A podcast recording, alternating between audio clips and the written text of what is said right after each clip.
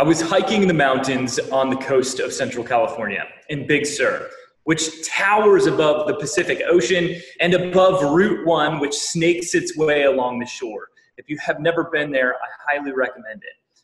I spent five days or six days with my best college friends backpacking. And at the top of these hills, there were pasture lands and old oak trees on these very high tops. And you could look off far into the distance and see the sea below you. We spent days just exploring the area. It was among the most beautiful places I have ever seen. And when I got down to the car, smelly and exhausted, as you could imagine, I turned on my cell phone for the first time in a week, and I had a voicemail. It was my sister Chandra. She was calling me to tell me that she was pregnant with her second child. She named her Rowan, and she was beautiful. She was fiendishly silly. She was constantly running around naked and loved to dance. Rowan was life, life live and true. Almost four years later, I was buried in the library of Duke Divinity School, working my way through a paper in the encouraging presence of old books. I got a text from my sister and from Chandra, and it said, Urgent, call me. So I, I packed up my things and I made my way up the steps of Duke Chapel um, and out into the very bright sunlight right in front of this magnificent old uh, cathedral like structure. And I called her. And my sister Chandra told me that without any warning, Rowan had died in her sleep a week before her fourth birthday. No explanation ever came. No condition ever made sense of what had happened. Apparently, this is an extremely rare occurrence, which happens to one in four million children a year. Uh, she was, like I said, about to turn four years old. I stumbled. I stumbled my way into Duke Chapel, and it was full of these wide-eyed tourists, which are always there during the week. But there's a little, a little prayer chapel, uh, Duke Memorial Chapel, right next to the main altar. And I kept myself together just long enough to go through the wrought iron gates of this small chapel, which is reserved for people trying to pray. And then I lost it.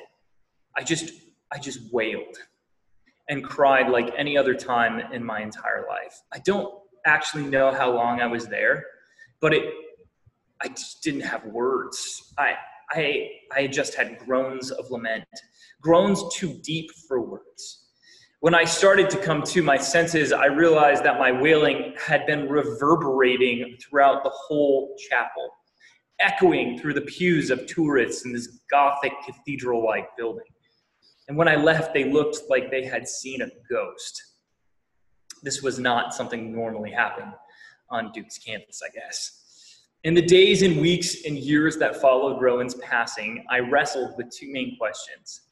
Why did she die? And what did it really mean to have hope? I decided that day that any hope not strong enough to meet me in the agony of Rowan's death was not a, wor- a hope worth having at all. Now, we ventured with Paul up to one of the greatest mountain peaks of Scripture. Not a rocky, sterile peak, but a fertile pasture land like the one that I was at in California. From this good place, we can see for miles. And, and Paul has led us here with an understanding of Romans 5 through 8 to understand that Jesus is the new Adam who invites us through baptism to join our lives to his resurrected life and to be free from the slavery of sin and death. And from this high vantage point that Paul has led us to, Paul wants us to see the problem of sin in our world is deeper than we know, and the hope of new creation is greater than we can allow ourselves to embrace. The problem of sin is deeper than we know. Sin is woven like a contagious sickness throughout all of creation. Paul writes, For the creation waits with eager longing for the revealing of the sons of God. For the creation was subjected to futility, not willingly, but because of him who subjected it in hope. That the creation itself will be set free from its bondage to corruption and obtain the freedom of the glory of the children of God. For we know that the whole creation has been groaning together in the pains of childbirth until now. From the top of this hill, Paul points out Genesis 3 far off in the distance. He wants us to go look and remember. And he asks us to see that the brokenness which has enslaved humanity also allowed for creation to remain imprisoned to corruption.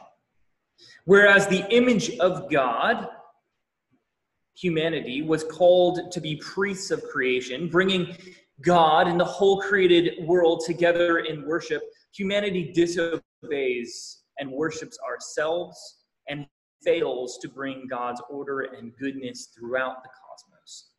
Creation is now given over to the whispers of the serpent. It's not just the evil we commit, it's also the irrational evil that we and all of creation suffers as fallen creatures. Humanity. Humanity was supposed to exercise loving dominion over creation, to crush the serpent with our heel, and to bring the whole world to fruitfulness. Humanity was supposed to reflect God into the world and instead reflected the serpent back into the world. Just as a side note, I, Genesis account is an interesting one here because the fall of the serpent occurs logically prior to Adam and Eve's disobedience. Augustine argues that evil and its poisonous effects enters the world prior to the fall of Adam and Eve.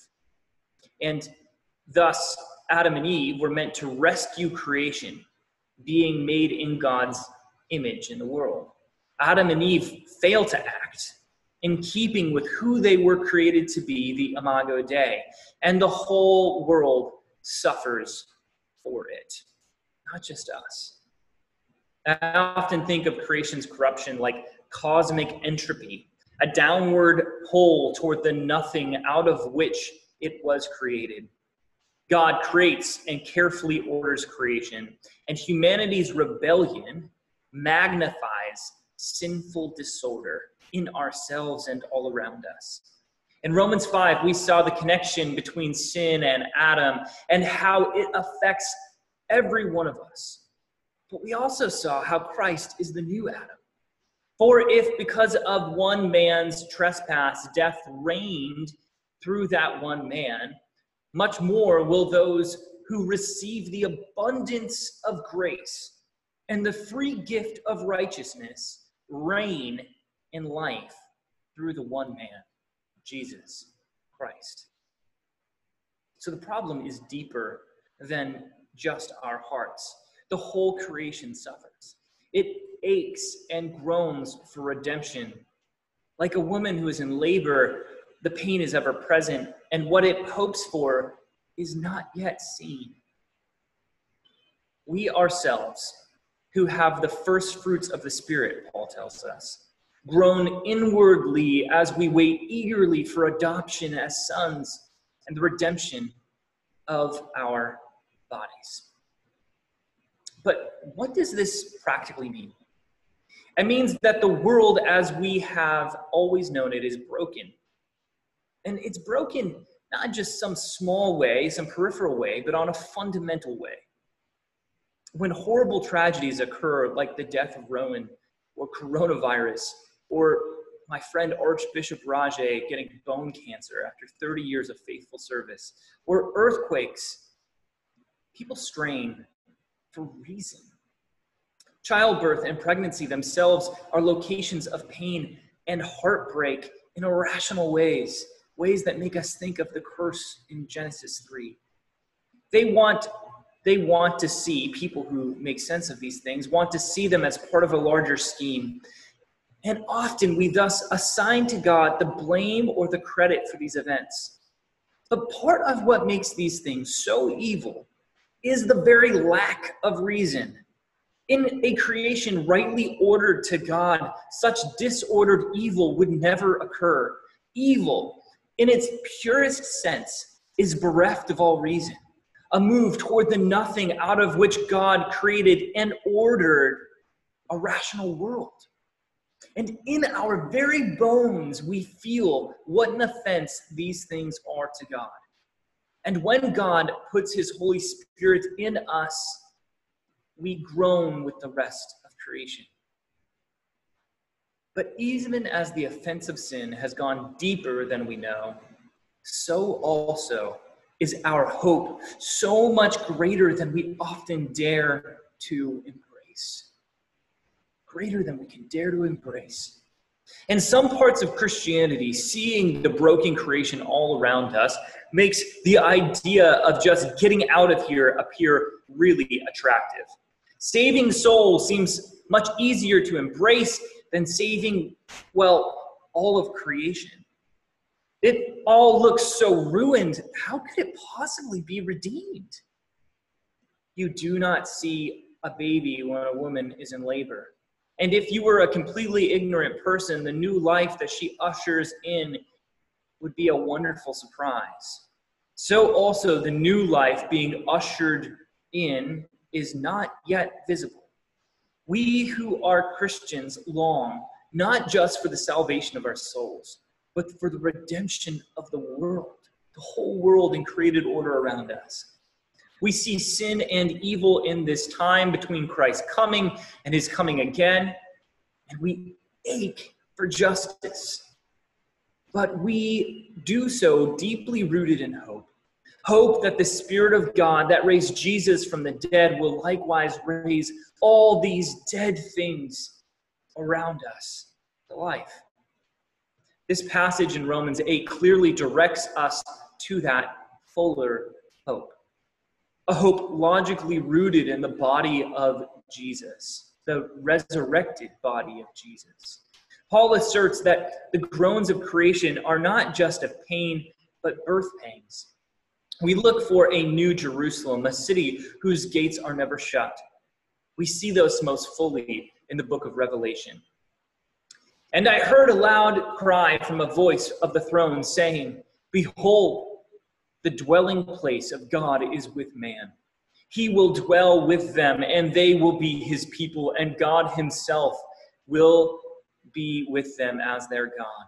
And he will wipe away every tear from their eyes, and death shall be no more. Neither shall there be any mourning or crying nor pain anymore, for the former things have passed away. And he who is seated on the throne said, Behold, I am making all things new. But living into that in a world where my niece doesn't wake up is hard. Really, really hard. How does the Lord sustain us with hope, that hope in the here and now? I think He does it in at least two ways. First, He gives us the Holy Spirit. And second, He is infinitely able to repurpose evil for good here and now. First, the Spirit Himself knows our weakness.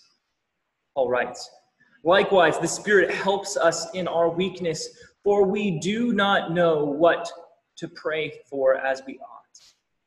But the Spirit Himself intercedes for us with groans too deep for words.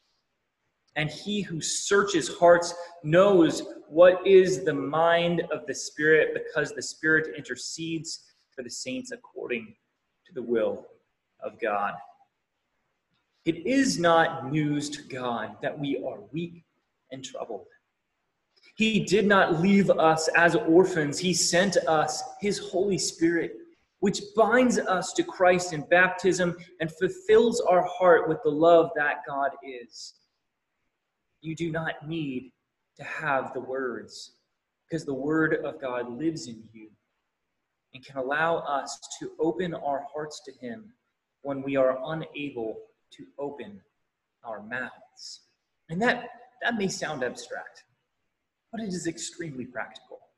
You don't have to have all the right words. You don't have to know all the pretty liturgical prayers, though they can be enormously helpful at times. You don't need to have it all figured out. You just have to show up and cry out to God, like I did in Duke Chapel. Some of my best times of prayer have been when I said, Lord, I am here and I need you to show up. I won't let you go until you bless me. But also, the Holy Spirit is the one who makes the first fruits of new creation palatable in our lives. It is by our willingness to hear the Spirit and know the Spirit that the activity of God in the world can become vivid and alive to us, which brings us to the second way that God sustains us in hope. We know that for those who love God, all things work together for the good. When evil things happen, either through the basic brokenness of creation, pandemics and cancer or earthquakes, or by the malformed will of others, systemic racism, murder, greed, we should not see them as God's purposes in the world. However, as Joseph says to his brothers in Genesis 50 20, you meant this for evil, this being Joseph being sold into slavery. But God planned it for good, to bring it about that many people should be kept alive as they are today. Friends, this is our children's memory verse in the Joseph series we're doing right now. God does not purpose evil in our lives, and He does not purpose evil in our world, but rather He continues to faithfully repurpose evil for the good. Sufferings become opportunities for us to rely more deeply on God's presence. Earthquakes become occasions for people to bind together in the relief projects that follow. An untimely death can invite us to ask where our hope, our ultimate hope, really lies. And if you have been a living a Christian life for any time at all, you will recognize that pattern. Evil is destructive, but God is infinitely creative and redemptive. We killed the Son of God, and Satan rejoiced when he was crucified. But God took this greatest of any possible evil and offense and formed it into the engine of redemption for all of creation. In his wounds, we are healed. And so, also, here and now, when we invite God into dark and terrible places of pain and injustice, if God creates the world whole,